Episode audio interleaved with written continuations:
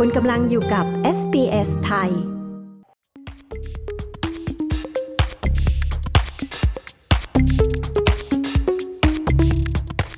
ข้อมูลใหม่จากสำนักงานสถิติแห่งออสเตรเลียชี้ว่า มีผู้คนในออสเตรเลียจำนวนมากกว่าเดิมต้องทำงานหลายงานท่ามกลางวิกฤตค่าครองชีพสำนักงานสถิติแห่งออสเตรเลียหรือ ABS ประมาณการว่า ผู้คนในออสเตรเลีย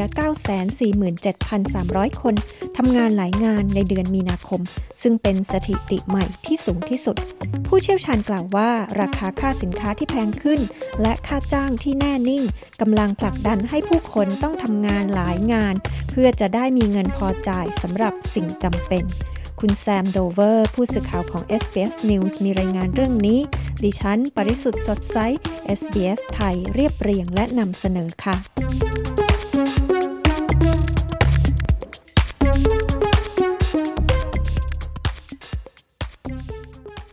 คุณเป็นผู้หนึ่งที่ต้องประกอบอาชีพเสริม เพื่อจะได้มีรายได้เพียงพอกับรายจ่ายหรือเปล่า คุณไม่ใช่คนเดียวที่ทำเช่นนั้น เพราะข้อมูลใหม่จากสำนักงานสถิติแห่งออสเตรเลียชี้ว่า มีผู้คนในออสเตรเลียจำนวนมากเป็นประวัติการที่ต้องทำงานหลายงาน เพื่อรับมือกับแรงกดดันด้านค่าครองชีพในปัจจุบัน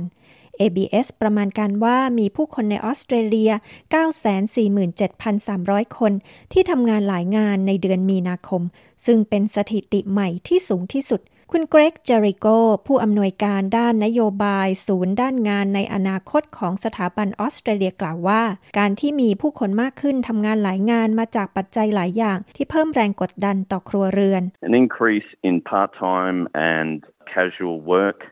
a decrease in the wages of uh, people in terms of uh, มีการเพิ่มขึ้นของงานพาร์ทไทม์และงาน casual มีการลดลงของค่าจ้างสำหรับผู้คนในแง่เงินที่ได้รับสำหรับงานที่พวกเขาทำอยู่ นอกจากนั้นก็มีค่าครองชีพที่เพิ่มขึ้น เมื่อสิ่งเหล่านั้นประกอบเข้าด้วยกัน เราจึงเห็นคนจำนวนมากต้องทำงานมากกว่าหนึ่งงาน เพื่อจะได้มีรายได้พอกับรายจ่าย คุณเจริโก้กล่าว ABS ประมาณการว่ามีผู้คนในออสเตรเลีย 13 ล้านคนที่ทำงานเพียงงานเดียว ซึ่งหมายความว่า 6.6%ของคนทำงานทั้งหมดกำลังทำงานหลายงาน ก่อนเกิดการระบาดของโควิด -19 สัดส่วนของผู้คนที่ทำงานหลายงานอยู่ระหว่าง 5-6%แต่สัดส่วนดังกล่าวได้เพิ่มสูงขึ้นตั้งแต่เดือนธันวาคม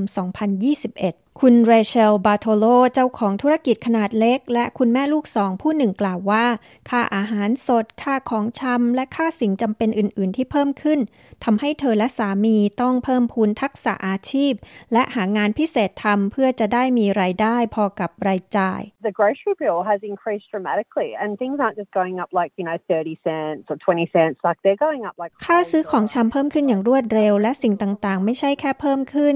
30 เซนหรือ 20เซนแต่เพิ่มขึ้นหลายดอลลาร์ อย่างค่าซื้อของชำของเราเพิ่มขึ้นประมาณอย่างน้อย 100 ถึง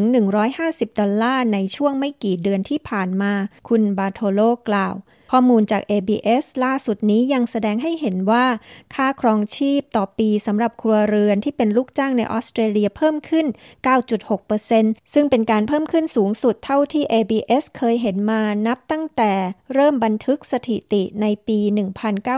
1999 คุณบาทโลเป็นเจ้าของสถานออกกำลังกายในเมืองนาวราในพื้นที่ South Coast ของรัฐ New South Wales แต่หลังโควิดระบาดซึ่งส่งผลอย่างมากต่อรายได้ของธุรกิจ ประกอบกับภาวะเงินเฟ้อ จึงบีบคั้นให้เธอต้องประกาศขายธุรกิจ แม้คุณบาโทโลจะยังคงทำงานเต็มเวลาที่สถานออกกำลังกายของเธออยู่ แต่เมื่อเร็วๆนี้เธอเรียนจบอนุปริญญาด้านบริการชุมชน และเธอแบ่งเวลาที่ว่างจากงานประจำไปทำงานให้บริการการกุศลต่างๆ ในขณะเดียวกันสามีของเธอซึ่งทำงานเต็มเวลาเช่นกัน ก็จำเป็นต้องรับงานพิเศษอะไรก็ได้ที่ทำได้ เพื่อหารายได้เสริมให้กับครอบครัว